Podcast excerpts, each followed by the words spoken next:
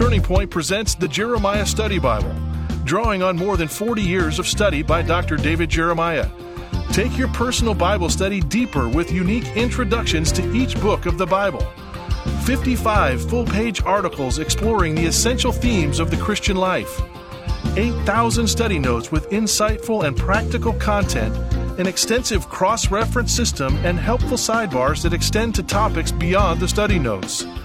You can also take advantage of online resources available to you at jeremiahstudybible.com. Great for individual or small group studies, this Bible is available in the New King James and New International versions in standard or large print, as well as the English Standard Version in standard print with several cover options.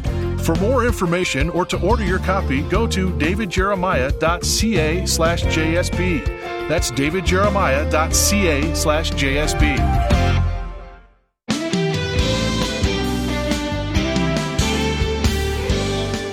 To church to worship and learn is good, but it's no substitute for serving.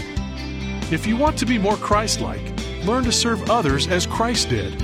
Today on Turning Point, Dr. David Jeremiah looks at the connection between serving and greatness in God's kingdom, with an illustration the Lord used to reveal that truth to his disciples. With the conclusion of his message, Who is the greatest? Here's David. And thank you for joining us today. We are uh, studying the life of Jesus from the last part of the Gospel of Mark, finishing up our exposition of Mark. This is part three. And by the way, um, you can get the study guide and the CDs for the entire book of Mark. There are three sets. You can get the one for the one we're studying right now, which is section three and you can ask uh, for information about getting the first two. So you then have study guides, three of them, and uh, CDs with the teaching of the book of Mark from chapter 1 all the way through to the end. I hope you will take advantage of that. It takes a long time to put all of these studies together for some of the longer books of the Bible. Mark is one of my favorite. It's not really one of the longest gospels. In fact, it's short in the sense that it's very fast moving. I always tell people the reason I love Mark is because the best word in Mark, the most often used word, is the word immediately. Mark moves quickly, along with the influence of Peter, to give us the story of Jesus' life. And right now, we're answering some very important questions today. We'll get back to who is the greatest in just a moment. I want you to know that during uh, the month of November, we are studying the book of Mark, but we're also making available an extraordinary book, a book that was just released by O.S. Hawkins in his series of the code books.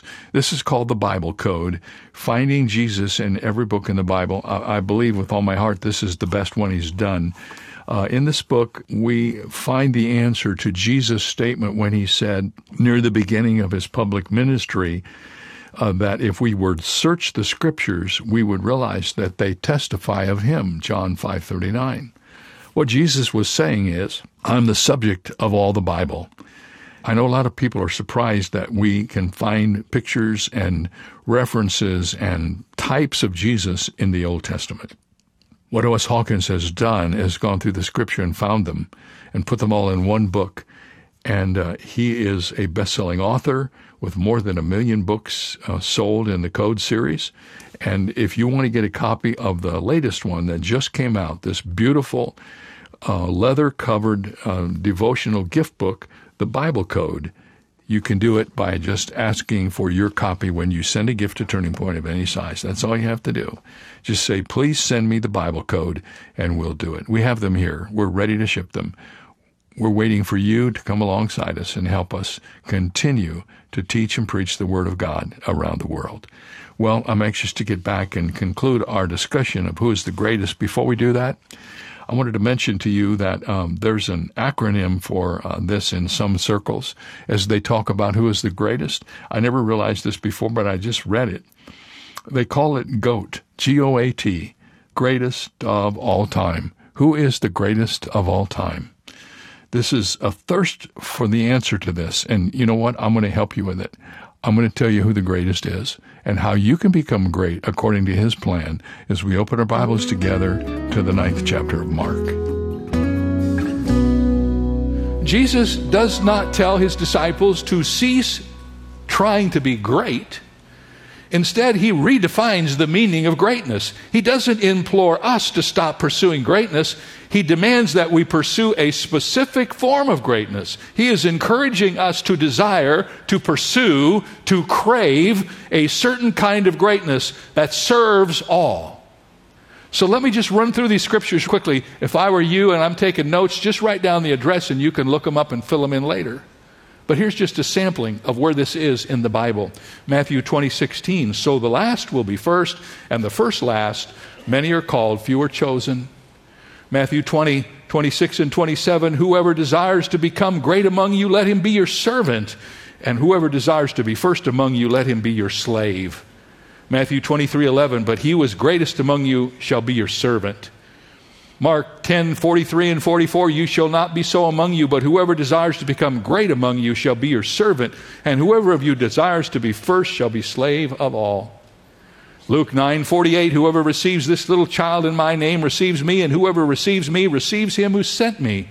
For he who is least among you all will be great. Luke 13, 30, and indeed there are last who will be first, and there are first who will be last.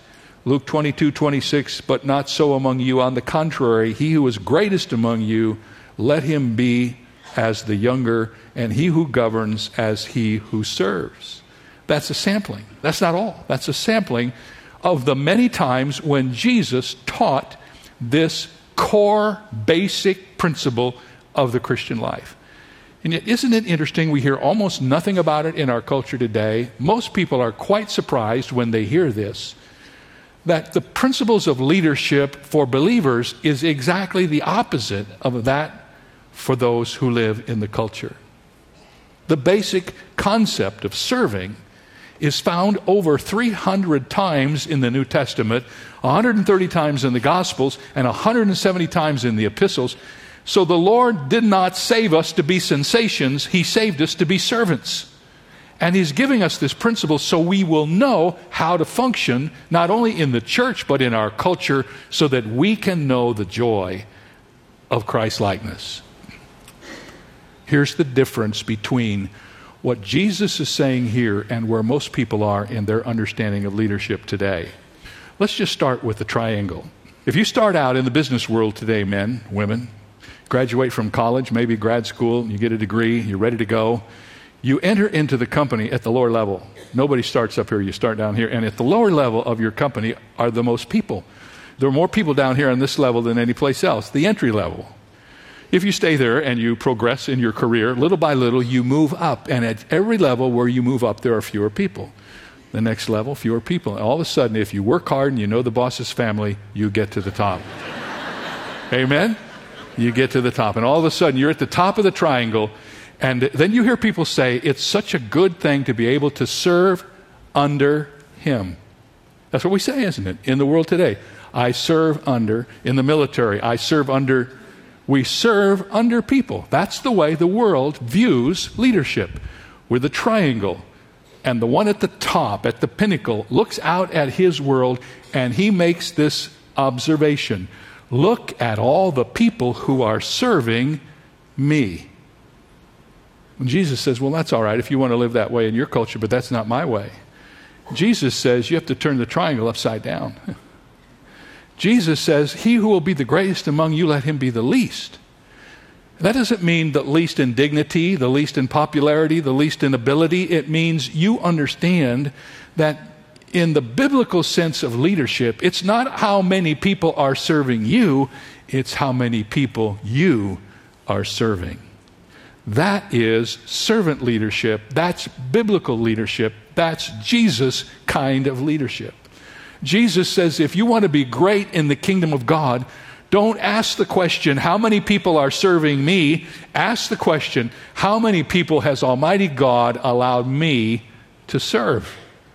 And we began to understand the joy of serving as we began to institute this principle in our lives. Greatness is waiting on believers in the form of common and simple tasks. The more common and humble the task, the greater the deed. So Jesus said in Luke 22 27, I am among you as one who serves. Now, please notice that Jesus is not teaching this principle in classroom. He's teaching it on a road. And where's that road taking him, you guys? It's taking him to Jerusalem. It's taking him to the cross. Jesus is walking out the lesson that he's teaching his disciples. He said, I did not come to be ministered to, but to minister and to give my life a ransom for many. What is he doing? He's walking toward Jerusalem. He's walking toward the cross. He's saying by his attitude, I'm not going to stay here and be your king with a crown because I understand that before I can be your king with a crown, I have to be your king with a cross.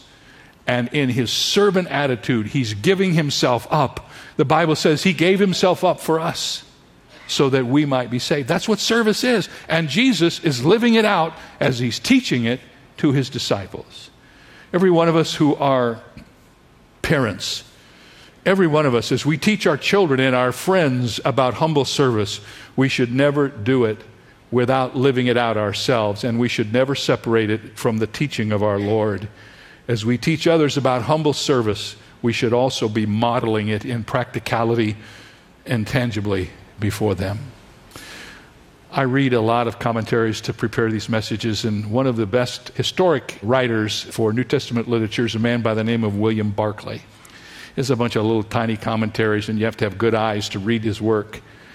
But he has a paragraph about this that I think we will all find very interesting today as we look out on a broken world that seems to be getting more broken every day. Listen to what he wrote. Every economic problem would be solved if men lived for what they could do for others and not what they could get for themselves. Every political problem would be solved if the ambition of men was only to serve others and not to enhance their own prestige. Can you imagine, my friends, what would happen if Washington could get a hold of that? If they would really understand that we elected them to serve us instead of serve their own political ambition? The divisions he wrote and the disputes which tear the church apart would be, for the most part, never happening if the only desire of the church was to serve the church and not to care in what position as long as the service was given. Gone would be the phrase, I don't go there because I don't get my needs met. We would be so busy meeting everybody else's needs, we wouldn't have time to calculate that ourselves. When Jesus spoke of the supreme greatness and value of the man whose ambition was to be a servant, he laid down, said Barclay, one of the greatest practical truths in the world. Dwight L. Moody once said, The measure of a great man is not how many servants he has, but how many men he serves. There's the instruction. If you want to be great, the question you have to ask is, Who am I serving? Let me tell you that that's a principle that would work even if you weren't a Christian. You don't have to be a Christian to put this principle in operation. There's a whole genre of literature now called servant leadership that's growing up in the business world. Everybody's beginning to understand that this works. You know why it works? Because all truth is God's truth. If it came from the Bible, even people who are trying to use it who don't know God will find that it works. We had the inauguration of all of our new deacons. As you know, deacons are servants. That's what the word means. Diakonos means to serve. And I had a question and answer time with our deacons, and they were asking me questions. And Donna and I, as you know, had celebrated our 50th wedding anniversary. So one of the questions was, What is the secret to a good marriage? Well, I always hesitate to answer that like I'm supposed to be some expert on it. But I guess if you survive for 50 years, you must be doing something right. So I don't mind that. So I was thinking about this principle, and I remember telling the men something like this The secret to a good marriage is to learn what it means to serve one another. The Bible says we're to serve one another. It doesn't say wives are to serve their husbands. It says wives are to be submissive to their husbands, but they're to serve their husbands, and husbands are to serve their wives. Can you imagine what would happen in marriages across the nation if everybody got a hold of that? People ask me, How do you keep a marriage together? And they're asking me as a man, so I'm just going to give you my answer. Figure out how to serve your wife. You say, What does that mean? Well, figure out what you think she needs and do it before she asks you. How profound is that?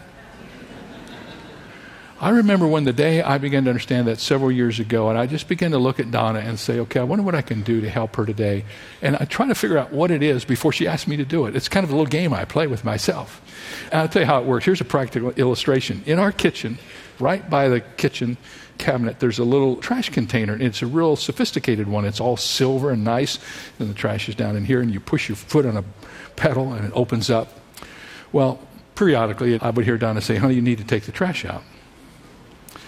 So I decided I'm not ever going to let her say that to me again. I am never going to let her say that to me again. I'm always going to do it before she can ask me. So now every time I walk by that thing, I push that button and look in there and see if there's anything in there. If it's looking like it's full, I grab it up and take it out in the garage and put a clean one in there. And I find so much joy in doing that. And that's just a silly little illustration, isn't it? Isn't that how it works, you guys? It's the simple task, it's the easy things that we can do to bear somebody else's burden. And of course, a sweet woman I've been married to for all these years, she serves me in so many ways. When I think about it, sometimes it's almost embarrassing to me. How do we serve one another? Jesus says if you want to be great, you have to learn to serve. For greatness in the kingdom is not where you stand on the hierarchy, but it's where you stand in serving other people. Now, that's his instruction. And finally, he gives us an illustration. And the illustration is in verse 36 and 37. Then Jesus took a little child, and he set him in the midst of them. And when he had taken up in his arms, he said to them, Whoever receives one of these little children in my name receives me, and whoever receives me receives not me, but him who sent me. So we believe that in this situation, Jesus was in Peter's house. And the probability is Peter, Jesus went and got one of Peter's children. By the way, that's a shock to everybody that Peter was married, but the Bible tells us he was. He wasn't celibate, he was married, he had some children. I'm just telling you that. All right. So Jesus gets one of Peter's children and he brings him into the center of the circle where all the disciples are. And the Bible says when he got him in the center of the circle, Jesus picked this child up in his arms and he said, Whoever receives this little child receives me and whoever receives me receives the one who sent me. What was going on there, men and women, was this. In that culture, a child was considered to be the furthest down on the hierarchy of important people in their culture. Women were second from the bottom, and men were everything. And the Bible says Jesus took a child this little child that didn't seem to have any significance to anyone, even though it was Peter's child. And he took this child up in his arms and he said, Whoever receives this little one, this one who has no status, this one who doesn't have any standing, this one who would be considered expendable, whoever receives this little one receives me. And whoever receives me receives the Father who sent me. And one author I read said, In that moment, the Lord taught us that we can literally shake heaven with what we do in our service on this earth. By reaching out to those who are unserved and undeserving of service according to the culture in which we live and ministering to them and touching their lives, something happens in heaven that's triggered by something that happens on the earth. Jesus receives us and God receives us because we receive them. When we serve, we enter into a kind of intimacy with God that is, well, it's greater in many respects than prayer and fasting and all the other disciplines. It puts us instantly in God's favor because that's who God is and that's who Jesus is. They serve. And so the question we have to ask ourselves as we fumble along in our Christian lives are we connected in heaven because we're serving on earth? What are we doing? Oh, you say, Pastor, what do you mean? I come to church every week. I love to come hear you teach. And that's what I do. That's not serving, that's learning. Serving is what you do to help, what you do to minister. You say, Well, what can I do? Well, I can promise you, you can do something. If you're a Christian, Almighty God's given you a gift. So you have a special gift that makes it possible for you to serve. You say, Well, I don't know what it is. Well, find out what it is. But there's no excuse for being a Christian in the kingdom of God and not having something to do that serves others. if I understood this completely and I wasn't serving, I'd rush to the nursery and say, How can I help? Because the Bible says there's no insignificant thing in the kingdom. What can a baby do to help a church? Not a thing. When we serve these little ones, these infants who don't have anything to offer back to us, the Bible says when we receive them, we receive Jesus, and when we receive Jesus, we receive the Father. What an incredible promise. When we welcome them, when we receive them, that means we look out for their needs. We try to help them in the areas where they have hurt. And Jesus himself gave us his own commentary on this practice. I'm going to read this to you from the book of Matthew.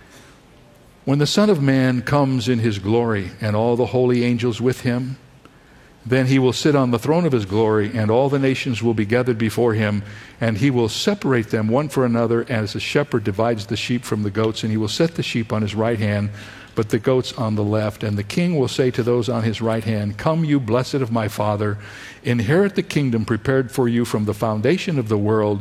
For I was hungry, Jesus said, and you gave me food. I was thirsty, and you gave me drink. I was a stranger, and you took me in. I was naked, and you clothed me. I was sick, and you visited me. I was in prison, and you came to me. And the righteous will answer him, saying, Lord, when did we ever see you hungry and feed you, or thirsty and give you drink? When did we see you as a stranger and take you in, or naked and clothe you? Or when did we see you sick or in prison and come to you? And the king will answer and say to them, Assuredly I say to you, inasmuch as you did it to one of the least of these my brethren, you did it to me. Jesus says, when we minister to others, we minister to Him. And here's something else it is really, in my estimation, the only way you can ever minister to Him. You say, Well, I come to church and I worship Him. That's worship. But the only way you can serve Jesus is by serving other people. Some people say, I love Jesus and I want to serve Him, but other people, you got to be kidding me, you know? No, the only way you're going to serve Jesus is to serve other people. And in serving other people, you're going to get hurt, you're going to get wounded, you're going to get disappointed and discouraged but so did Jesus. If you want to be Christ like, you have to serve other people.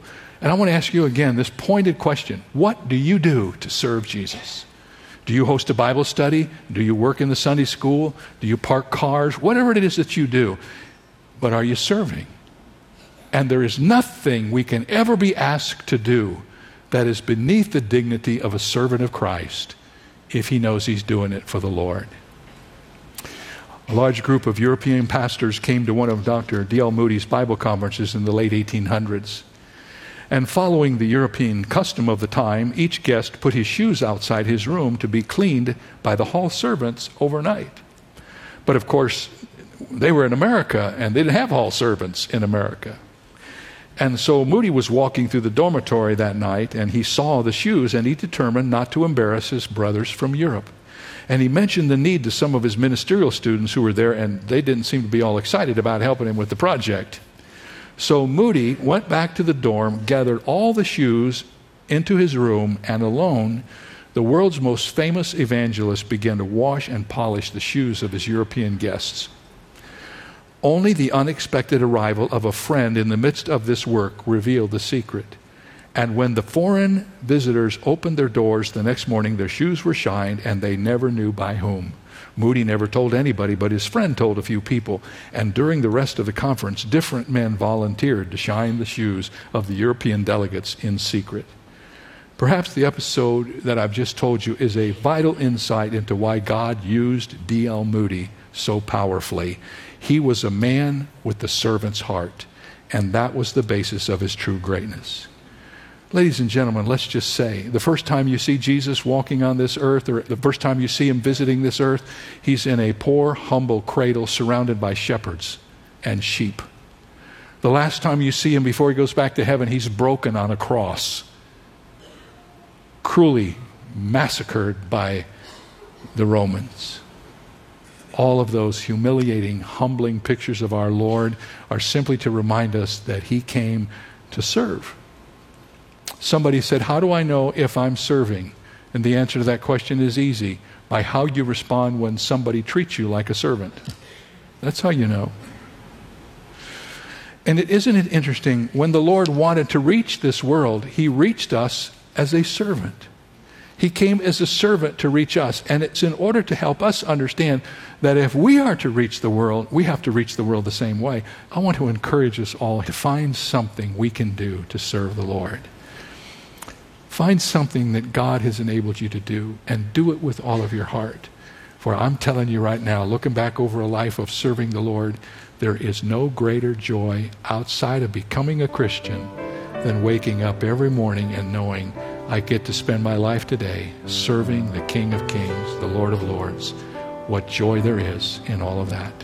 Amen. Amen. Well, thank you for listening today. Uh, thank you for being a part of this study.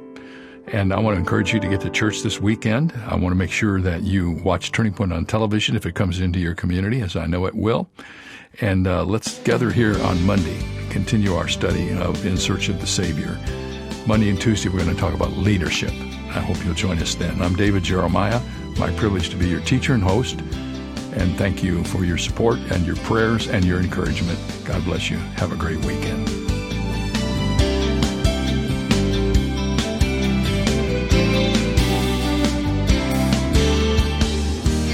Message you just heard originated from Shadow Mountain Community Church, where Dr. David Jeremiah serves as senior pastor.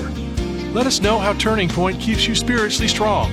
Write to Turning Point for God of Canada, P.O. Box 70509, RPO Oak Street, Vancouver, BC, V6M 0A3. Visit our website at davidjeremiah.ca slash radio or call 800 946 4300. Ask for your copy of O.S. Hawkins' new book, The Bible Code Finding Jesus in Every Book in the Bible. It's yours for a gift of any amount. You can also purchase the Jeremiah Study Bible in the English Standard Version, the New International Version, and the New King James Version, filled with helpful notes and articles by Dr. Jeremiah. Visit davidjeremiah.ca slash radio for details. This is David Michael Jeremiah. Join us Monday as we continue the series In Search of the Savior here on Turning Point with Dr. David Jeremiah.